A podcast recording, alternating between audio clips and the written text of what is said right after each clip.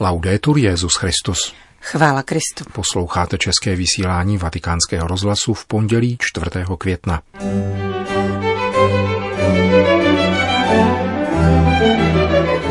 Všichni máme jediného pastýře, Ježíše, kázal papež při raním v kapli domu svaté Marty.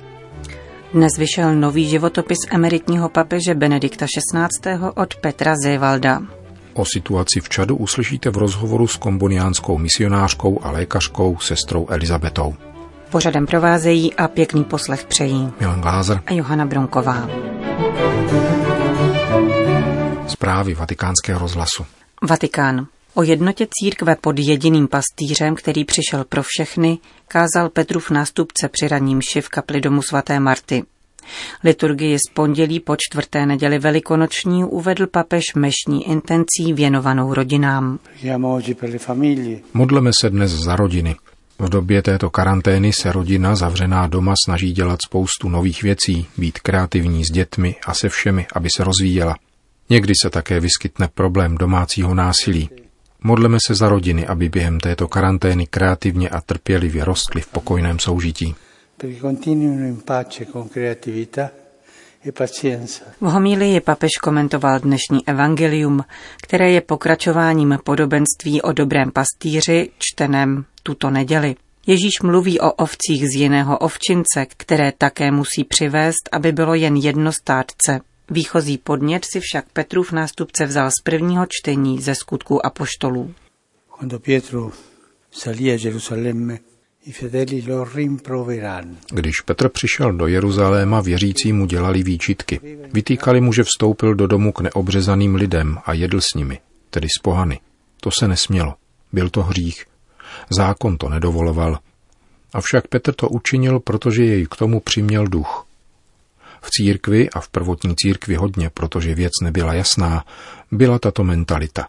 My jsme správní, ti druzí jsou hříšníci. Rozdělení na my a na ty druhé. My máme k Bohu správný postoj, avšak existují jiní, kteří už jsou odsouzeni. Je to nemoc církve, nemoc rodící se z ideologií nebo náboženského stranictví. Vzpomeňme, že v Ježíšově době byly alespoň čtyři náboženské proudy, farizeové, saduceové, zeloti a eséni. Každý rozvíjel své pojetí zákona. A toto pojímání není zákonné.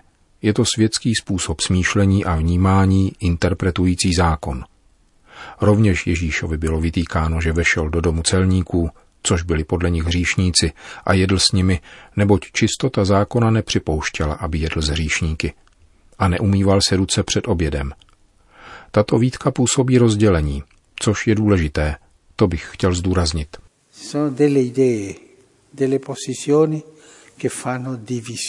Jsou ideje, postoje, které rozdělují. Takže je potom rozdělení důležitější než jednota. Představa je důležitější než duch svatý, který nás vede. Jeden emeritní kardinál, který žije ve Vatikánu, vynikající pastýř, věřícím říkával. Církev je jako řeka. Někteří jsou víc na této straně, druzí na tamté, ale důležité je, že jsou všichni v řece. Toto je jednota církve. Nikdo není mimo, všichni uvnitř. Pokud jde o zvláštnosti, tak ty nerozdělují. Nejsou to ideologie, jsou přípustné. Proč je církev tak široká? Protože pán to tak chce. Pán nám říká v Evangeliu, mám i jiné ovce, které nejsou z tohoto ovčince, také ty musím přivést a uposlechnou mého hlasu a bude jen jedno státce, jen jeden pastýř. Pán říká, že má ovce všude a je pastýřem všech. Je důležité, že všichni jsou v Ježíši. Pomysleme na svatební hostinu, kam pozvaní nechtěli přijít. Jeden koupil pole, druhý se oženil, každý podal důvod, proč nejde. A král se rozhorčil a řekl, jděte na rozcestí a pozvěte všechny. Všechny, velké i malé, bohaté i chudé, dobré i zlé. Všichni jsou tak trochu v představě pána, který přišel pro všechny a zemřel pro všechny. A zemřel také pro onoho nešťastníka, který mi znemožnil život, Zemřel i pro něho, pro všechny. Také pro lidi, kteří v něho nevěří nebo jsou z jiných náboženství. Zemřel pro všechny. Neznamená to, že je zapotřebí nějakého přetahování proselitismu. On však zemřel pro všechny, ospravedlnil všechny. Tady v Římě byla jedna paní, vynikající žena, profesorka, která když byla v úzkých mezi různými proudy říkala, Kristus přece přišel pro všechny. Pokračujme. Toto je konstruktivnost. Máme jednoho vykupitele. Jediný celek. Kristus zemřel pro všechny. Je tu však pokušení. Také Pavel jej zakusil. Já jsem Pavlův, já Apolův, já patřím k tomu či onomu.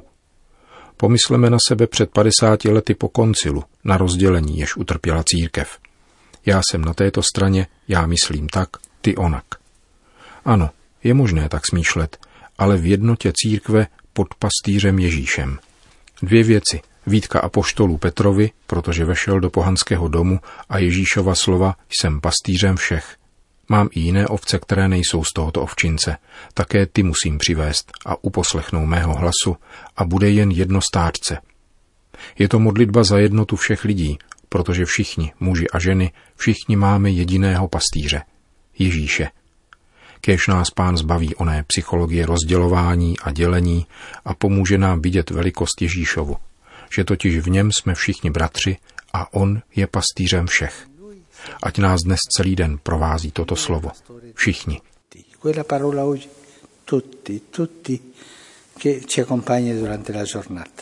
Kázal papež v kapli domu svaté Marty při bohoslužbě zakončené adorací vystavené nejsvětější svátosti a duchovním přijímáním věřících, sledujících její přímý přenos. Německo.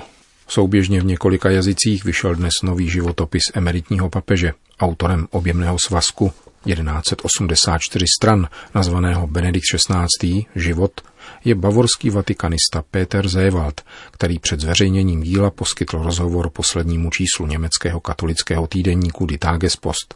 Odpovídá mimo jiné na otázku, zda si již Benedikt XVI. přečetl tuto knihu, z níž různá katolická média přetiskla ukázky.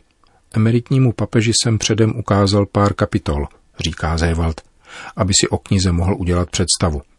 Líbila se mu zejména část, kde se mluví o encyklice Mit Brennen der Sorge z roku 1937.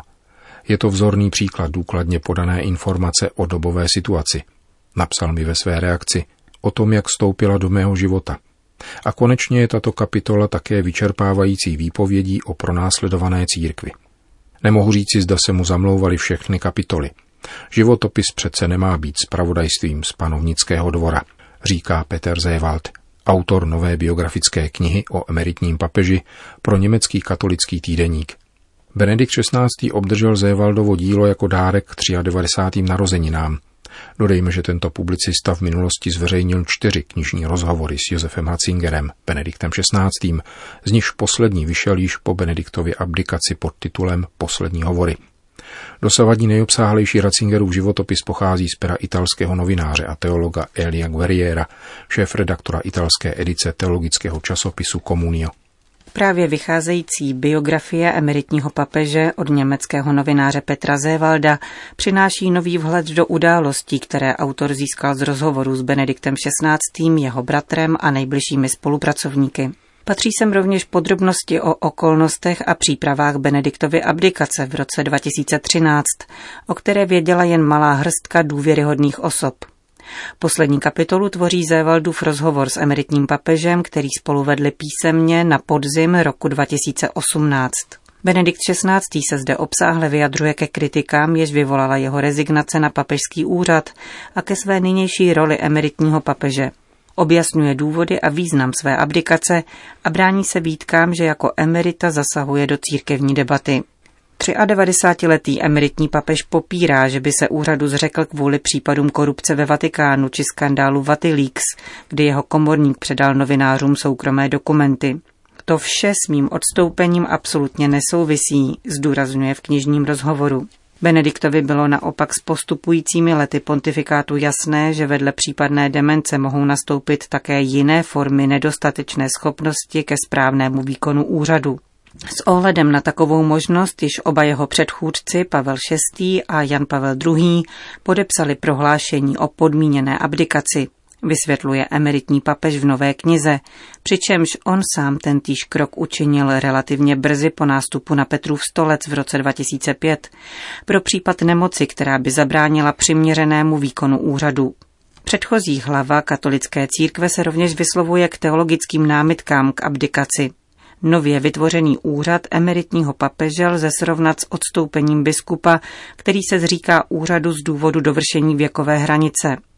Toto právní pojetí by se mohlo vztáhnout rovněž na římského biskupa, protože jeho právně duchovní formou se vystříháme jakékoliv myšlenky na dvojpapežství. Biskupský stolec totiž může mít jediného vlastníka. Zároveň se tak vyjadřuje duchovní spojitost, kterou v žádném případě nelze odejmout vysvětluje Benedikt XVI., který svou nynější situaci připodobňuje k životu starého bavorského sedláka. Poté, co předal statek svému synu, usazuje se na výjimku a vzdává se otcovských práv. Čad. Podle oficiálních údajů patří Čad k zemím nejméně zasaženým novým koronavirem. Větší obavy máme z důsledku vládních restrikcí než z možného nástupu pandémie, říká komboniánská misionářka a lékařka sestra Elizabeta. Vnitrozemský africký stát Čad se rozkládá v oblasti Sahary a Sahelu. Jeho 16-milionová populace se soustředí zejména do jihozápadní a jižní oblasti, kde sousedí s Kamerunem a Středoafrickou republikou. Čad patří k nejchudším africkým státům, což se odráží také na velmi vysoké úmrtnosti dětí do pěti let i rodiček. Přestože koronavirus do této země téměř nedorazil, oficiální zdroje mluví o 70 případech a pěti úmrtích, tamní vláda následovala v restriktivních opatřeních zbytek světa. Právě tyto vládní nařízení však jsou hlavním zdrojem obav, říká italská misionářka. Ve východním Logonu, kde žije a pracuje sestra Elizabeta Raule, nebyl diagnostikován žádný případ nákazy COVID-19. Fino ad oggi non ho incontrato nessun caso sospetto di coronavirus nel nostro ospedale. Do dnešního dne jsem se v naší nemocnici nesetkala s žádným případem koronaviru. Jeho syndromy jako horečka a kašel jsou banální a společné pro mnoho jiných nemocí, ať už jsou virové jako malárie nebo infekce horních dýchacích cest či tuberkulóza, která zde v Čadu, podobně jako v dalších severoafrických zemích, budí větší obavy a spolu s podvýživou velmi rozšířenou v naší oblasti mají na svém kontě mnoho úmrtí. Říká komboniánská misionářka sestra Elizabeta, která je chirurgem a zároveň ředitelkou nemocnice svatého Josefa ve městečku Bevedžia v diecézi Doba při silnici směřující na hranice do Kamerunu a Středoafrické republiky, vzdálené od hlavního města N'Djamena 650 kilometrů. Nemocnice v jejím čele stojí nemá žádné prostředky k diagnostice nového koronaviru, takže instrukce přikazující vysílat nakažené do specializované nemocnice v hlavním městě vyznívá přinejmenším zajímavě. Na nemocnici doléhají však zejména další vládní opatření. Většina zdravotního personálu ze státních nemocnic v periferních oblastech byla odvolána do hlavního města. Do církevní nemocnice svatého Josefa proto míří daleko víc pacientů než dříve. Vládní nemocnice byly zbaveny téměř veškerého zdravotního personálu. Nemocní lidé tedy nenacházejí pomoc. Lidé trpící malárií, ale také pro další akutní onemocnění a zde běžné patologie nyní přicházejí k nám. Vládní restrikce spojené s pandemí pociťujeme tedy velmi silně. Uzavření hranic vystavuje populaci také velice vážnému ohrožení hladem, protože se obchod ve směs zastavil, pohyb vozidel je omezen a Čad je zemí, která nemá moře, je ve vnitrozemí v saharské oblasti a se zavřenými hranicemi k nám nedorazí ani zboží první potřeby. Kromě toho byl spolu s nouzovým stavem vyhlášen také zákaz vycházení po 19. hodině, což vedlo k uzavření všech drobných aktivit ve vesnicích. Jak dodává italská lékařka a misionářka, obavy z důsledků těchto opatření jsou velmi silné. Na prvním místě se sestry bojí hladomoru. Obyvatelstvo žije zejména ze zemědělství, schovu dobytka, drobného obchodu a výměny činnosti, které probíhají ze dne na den. Proto pro nás bude mít tento lockdown velký dopad. Říká italská misionářka a lékařka sestra Elizabeta Raule. Končíme české vysílání vatikánského rozhlasu. Chvála Kristu. Laudetur Jezus Christus.